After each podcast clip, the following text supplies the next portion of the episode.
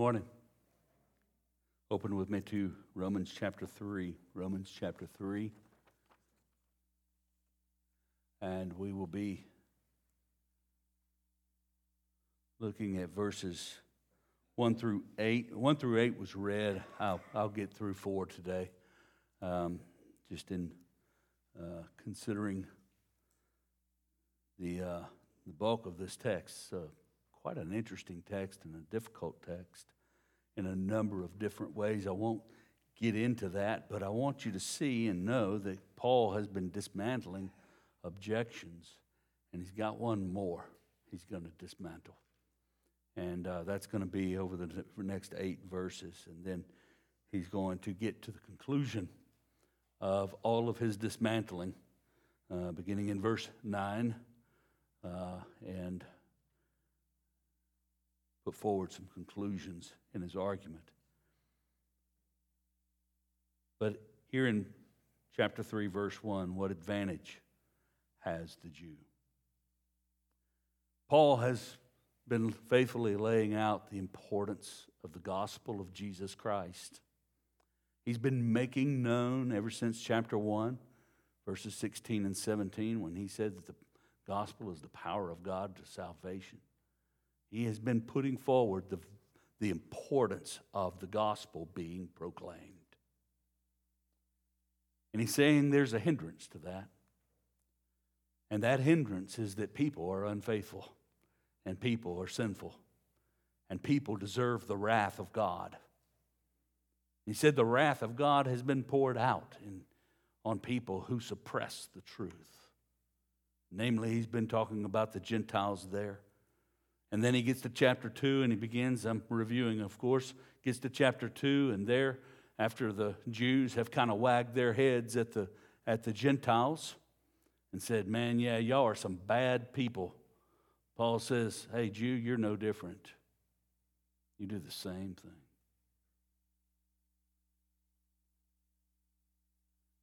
After that, in verse 12 of chapter 2, Paul begins dismantling the objections of the Jews. He begins taking apart all the things that they cling to for their assurance that when the judgment comes, when the day of judgment arrives, they will have something to stand on. And he takes apart these things that they rely on, namely that they had received the law, they had been chosen as God's people out of all the nations. They would be they are the people of God, they are the chosen nation. They were called to be a light to the Gentiles, and they had the sign of circumcision. And Paul just completely just unpacked those.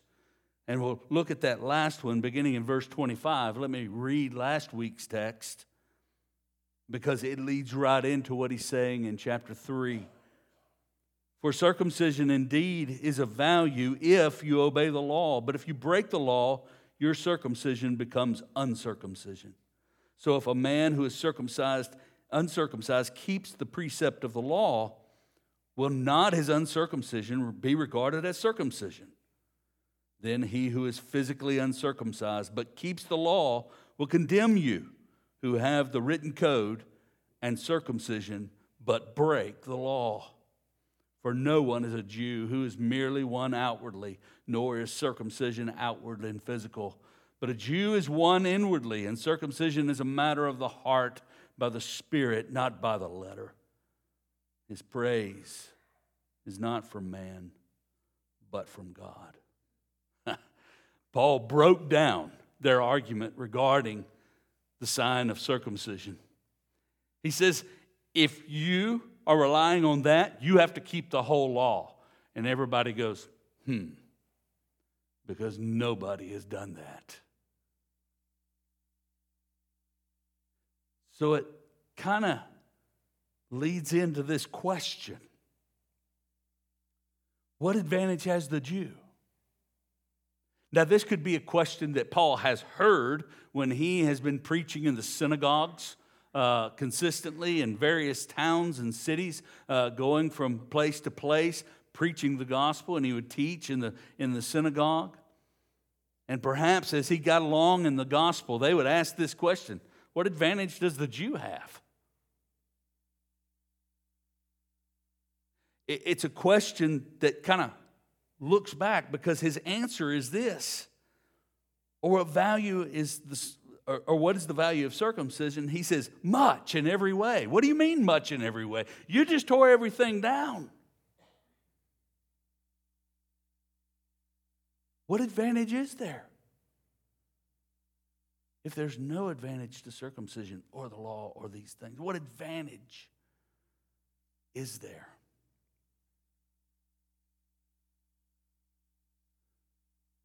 So, Paul is dealing with some objections, and this is one of them. You are saying there's no value in being a Jew and no value in circumcision.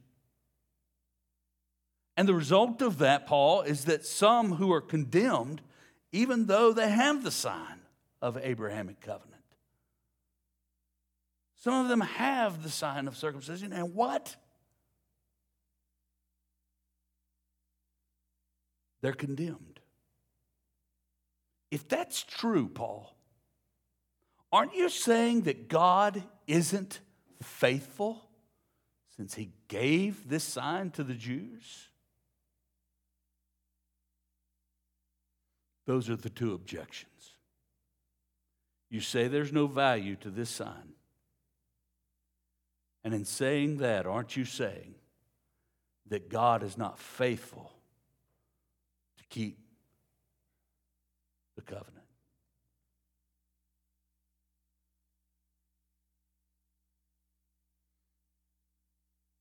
I want us to look at this in three parts. First of all, a sign apart from its substance is worthless.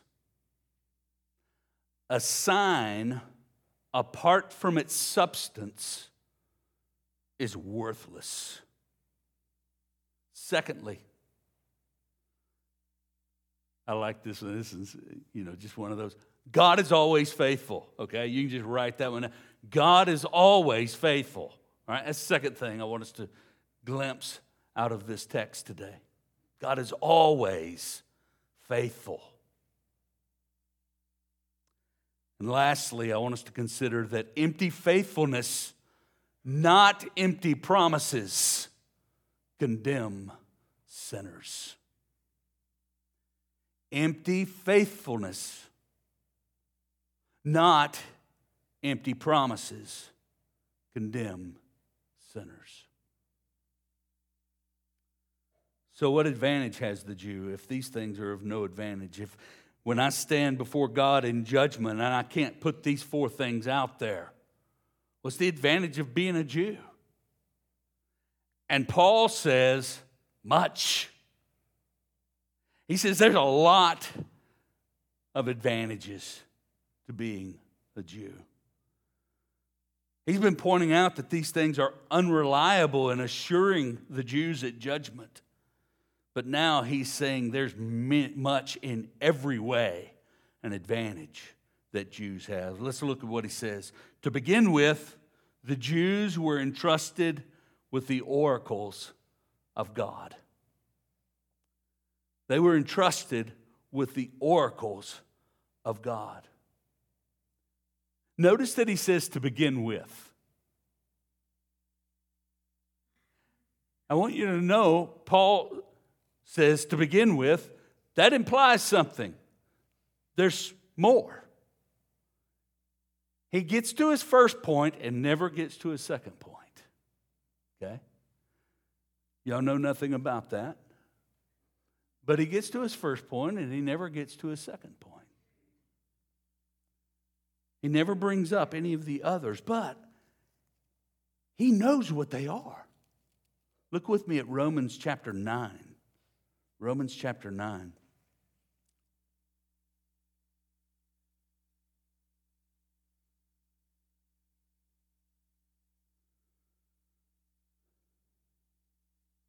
Paul saying there, I could wish that I myself were accursed and cut off from Christ for the sake of my brothers, my kinsmen according to the flesh. And then he says in verse 4 They are Israelites, and to them belong the adoption, the glory, the covenants, the giving of the law, the worship, and the promises.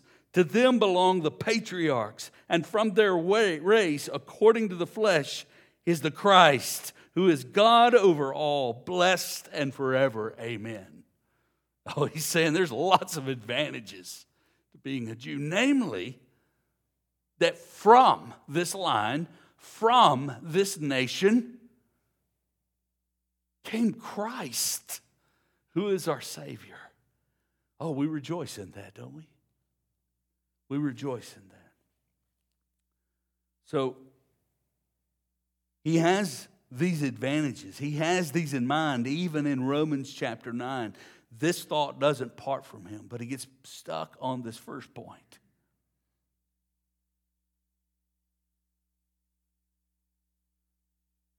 He mentions that the first advantage is that they've received the oracles of God, they have God's word.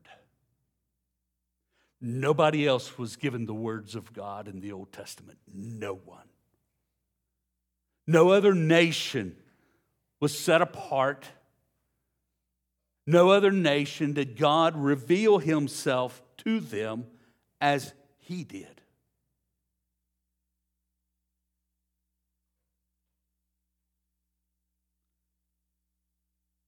They have the words of God. He not only called them to be his people, he gave them instructions on how to be his people.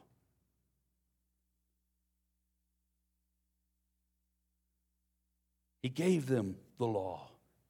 He taught them how to live out and be faithful to Him. And they weren't. They weren't faithful. They did not obey. What this means that they have the Word of God is that they understand, they know the promises of God regarding circumcision. They know that this is something that God gave Abraham to do. That's before the law, it's before he even has son. And he commanded him to do these things. Here's the sign of the covenant God will lay out to him. This covenant that I'm making with you, that I'm going to bless all nations through you.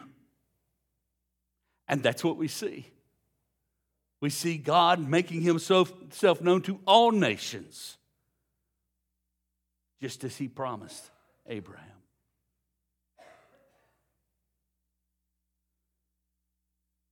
Circumcision was a sign of God's covenant with Abraham.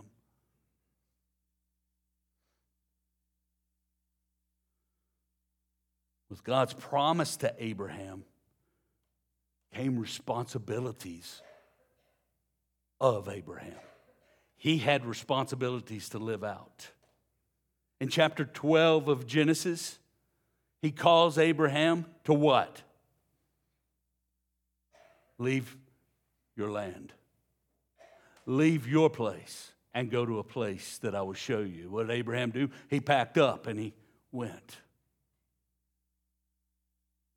Later on, while he was there in the land that God would show him, uh, God gave him an assurance that he would indeed, in verse chapter 15 of Genesis, that he would indeed multiply him like the stars in the sky, like the sand on the shore.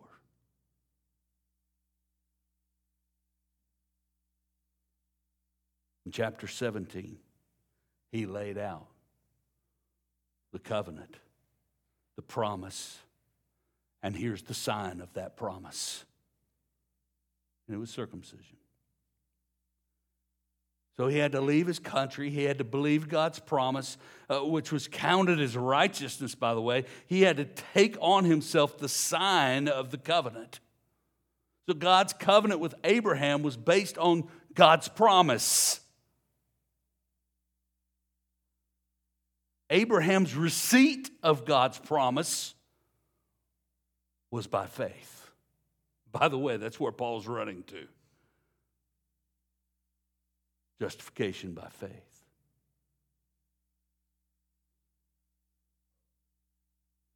The sign of the covenant means nothing apart from belief in the promise of God. Paul's saying, Look, you don't believe the promises. You have the oracles of God, but you don't believe the promises. The sign means nothing apart from the promise.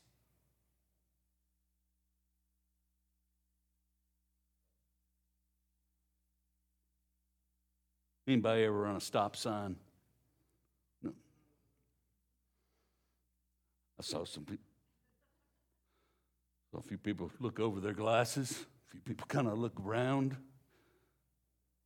Ah, we, we forget them and blow by them every once in a while, don't we?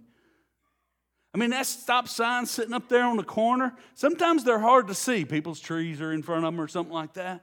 But there's a stop sign there. And if you blow through that stop sign, and a police officer is sitting there, do you know what he's going to do? He's going to turn lights on on his vehicle and he's going to turn on a siren so that everybody around you knows you just did something for him to pull you over.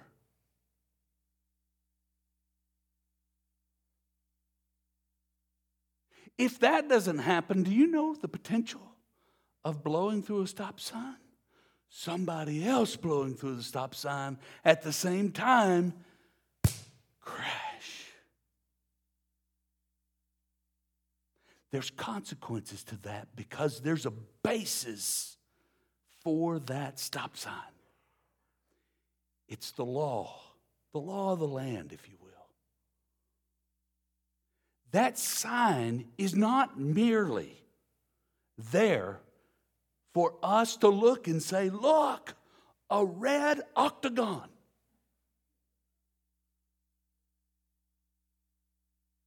It's representing something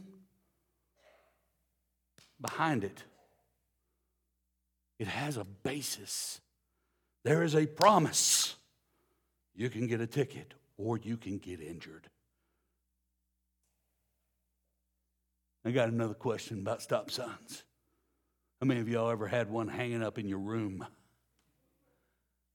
Okay, no takers on that one either, I see. I raised my hand. I had one at one time.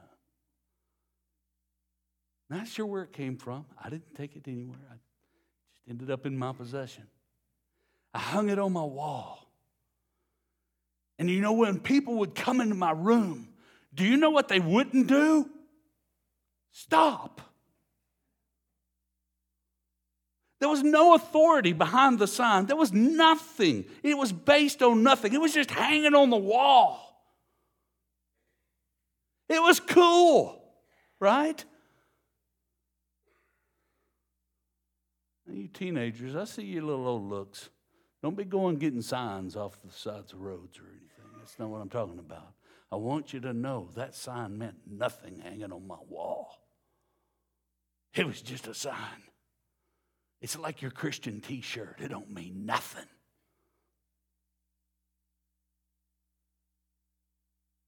It's like the ichthus that you wear around your neck or the art that you have hanging on your wall. It means nothing except that there's something behind it in that home.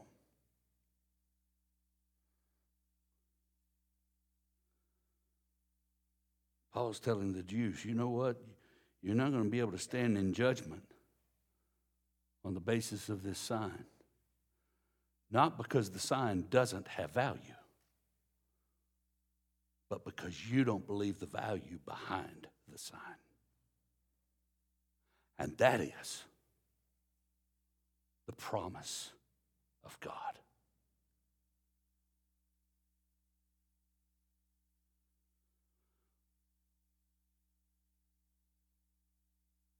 we will never get to heaven. We will never stand before God successfully in judgment. Apart from believing the promise that He forgives and He saves. Only through Jesus Christ and no other way. Nothing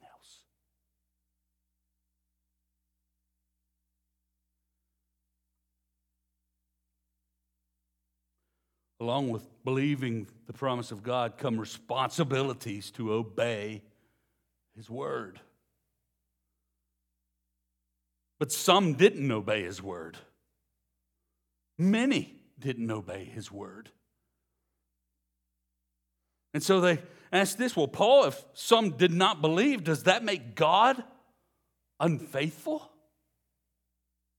He said, Take this sign upon you, but they didn't believe, so is that God being unfaithful?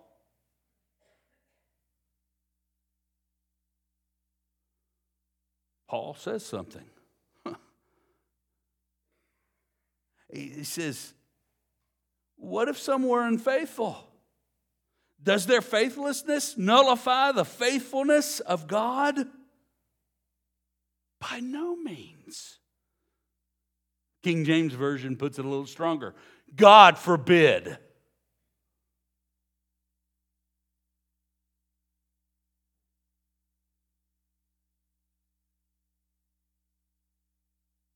Their logic takes them to that place. Paul's logic, however, says, of course he's not.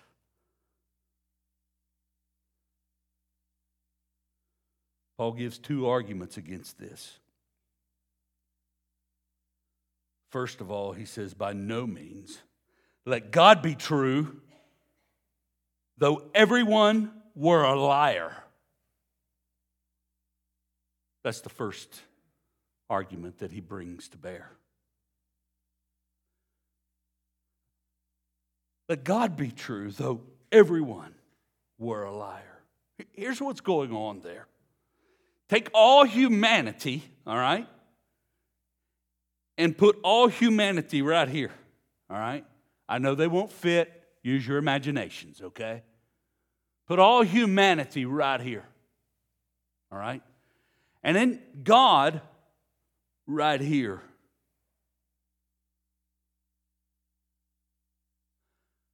all liars, and God is always faithful. He is always true. Apart from God, everyone over here dies and spends all eternity apart from God in destruction in hell. That's the distinction he's making. We're never faithful, he is always faithful. That's what's going on.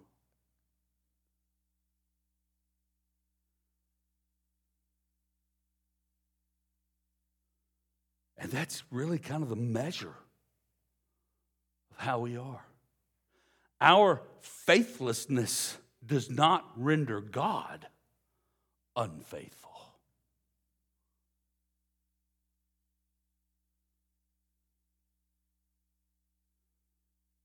Our faithlessness is based on that we don't believe the promise. We don't believe God.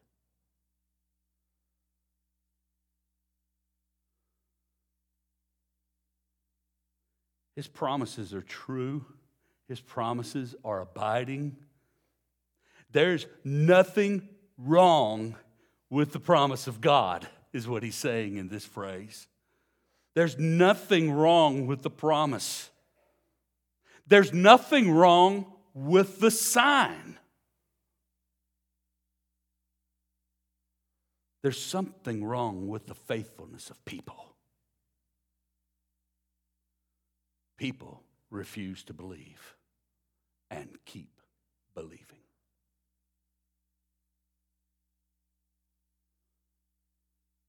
We're all unfaithful. None of us in striving for holiness do so perfectly. None of us will achieve it in any way. We're all unfaithful, but at the end of the day, the promise of God is this I will be their God and they will be my people. Isn't it great? Nothing but unfaithful people, nothing but people who sin. I will be their God and they will be my people. Why? Because he makes us so. That's why. He makes us so.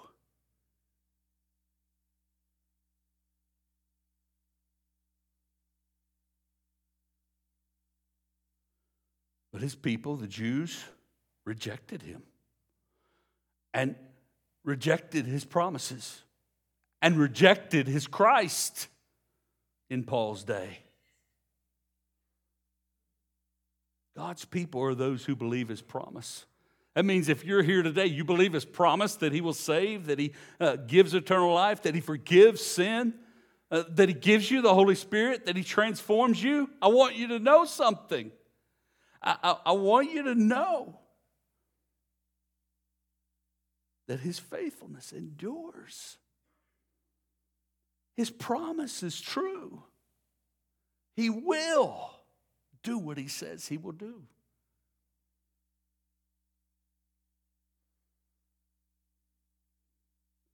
Those who believe his promise strive to live as his people.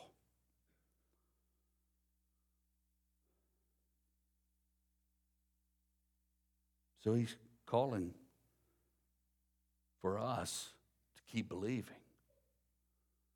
Don't walk away in unbelief,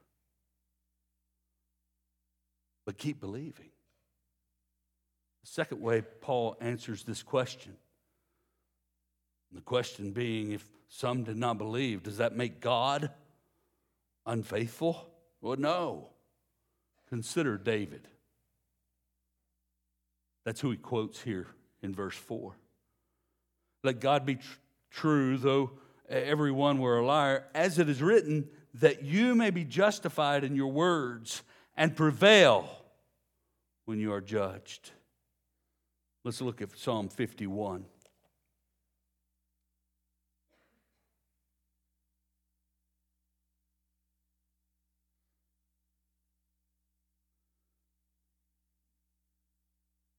I'll read three and four. David is, the context here, of course, is David and the adultery with Bathsheba and the murder of her husband. He had broken the commandments of God. He had been unfaithful, if you will. But he was not unfaithful to the Word of God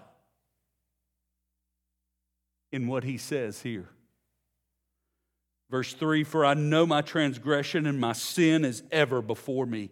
Against you, you only, have I sinned and done what is evil in your sight. Why? So that you may be justified in your words and blameless in your judgment. So that your word stands. David was unfaithful to do God's word and God's will. But in his unfaithfulness and in his repentance, what did he say? Where did he go? He went back to the Word of God. That's where he went. The Word of God being a value of being a Jew, the oracles of God that were handed down. David's using those right here. And he's saying, God, your word is always true. It's always true. And because your word is always true, it's saying the right things about me. I've sinned against you. And I recognize that. I'm recognizing that so that you will be justified in your words. This is the king of Israel. This is the king of the Jews, if you will. He's saying, you know, the king that y'all lift up all the time, Jews? Paul is saying, David, he pointed to these oracles. And as unfaithful as he was in sinning, he was faithful in turning to the Word of God. And that's what we do. That's what we're called to. We turn to the Word, we run to the Word. And the Jews weren't running to the Word. That's what Paul is communicating. David said, Your word reveals my sin. Your word is just and true. Hey, Jews, you want to know what the advantage of being a Jew is? You have the Word of God.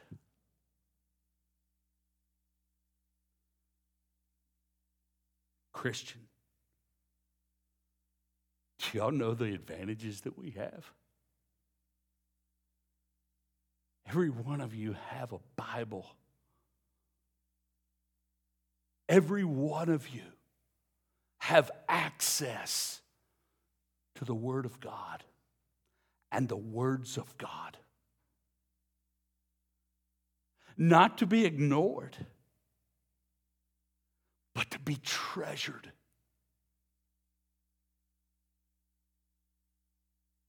Paul's saying y'all had an advantage nobody else had. Not only could it have fed you, but you could have fed the nations with it. And indeed, the nations are fed with it. Because God brought salvation through the Jews and we have his word because of the Jews.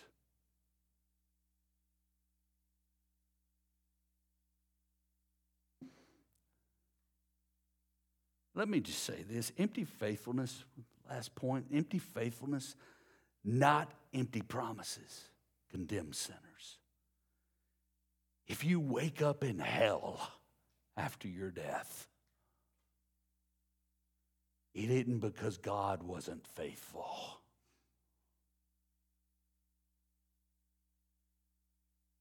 It's because you didn't believe his promise. That's the only way that could happen. Many rely on signs, feelings, institutions, heredity, confessions and most of those in the past.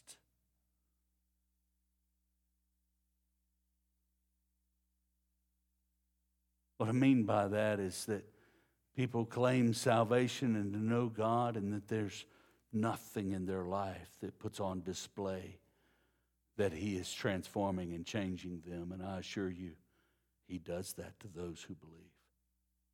He changes us, He makes us new. Genuine salvation doesn't lean on those things, on signs and on feelings. I had somebody, I've had a lot of somebody say something like this, so I can't pinpoint any one person. Well, how do you know you were saved? You know, it might have been at some meeting, some evangelistic rally, some revival, or something like that, and I talked to them later. Well, I just got this feeling over me.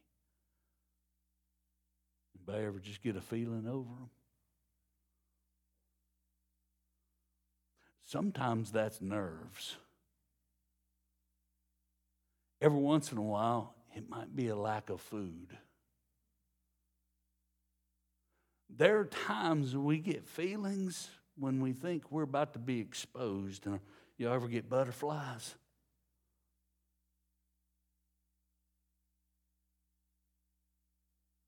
Jonathan Edwards in The Great Awakening wrote Religious Affections, dealing with some feelings like that that were coming out of the revival that was taking place and saying, This means nothing. Paul is consistently saying all the way through this whatever you can bring at me and say, This plus Christ, the this means nothing.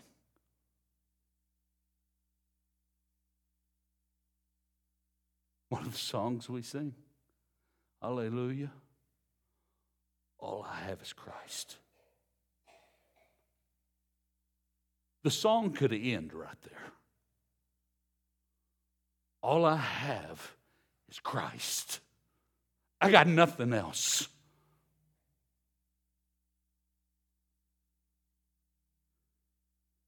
If you're leaning on anything other than Him,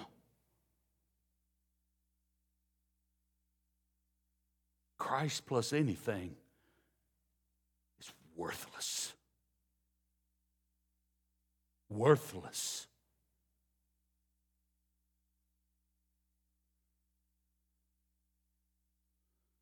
What we do as Christians is we lean into Jesus with all our sins and even shamefully our continuing sinfulness, where we keep sinning. Not in a way of pursuit like we did before we were believers, but in a way that exposes our weaknesses in our flesh.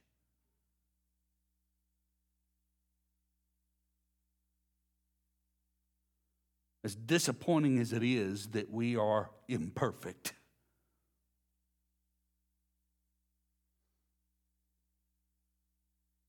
We still confess to Him, I believe you. I believe you love me. I believe you forgive me. I believe you're my Savior. I believe you're the Christ, the Son of God. I believe your promises. Lord, as flawed as I walk and live, I still believe you. I still believe you. There are times when that's really hard.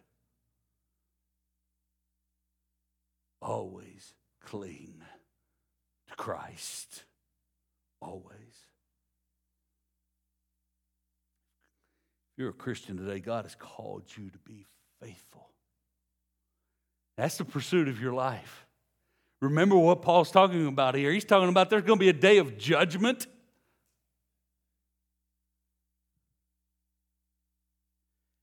And your hope is in Christ, and you need to be pursuing all that He has given. You need to set your mind on things that are above. That helps us. Charles Spurgeon said, I'll close with this. I'm going to try to keep from preaching it, but I'll close with it. The joy of the saints in heaven is comprised in this. Listen, y'all hear that? Anybody going to be in heaven one day? All right, this, this, is what, this is what our joy is comprised of. All right? Jesus chose us, loved us, bought us, cleansed us, robed us, kept us, glorified us. We are entirely, uh, we are here entirely through the Lord Jesus Christ. That's our only confession when we get to heaven. That's our only confession. That's our joy.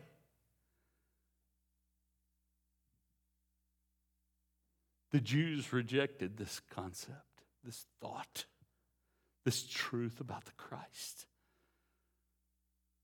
Our task is to embrace it with all that we have. and to live all of our life to the glory of our Lord Jesus Christ. Let's pray together. Father, we love you.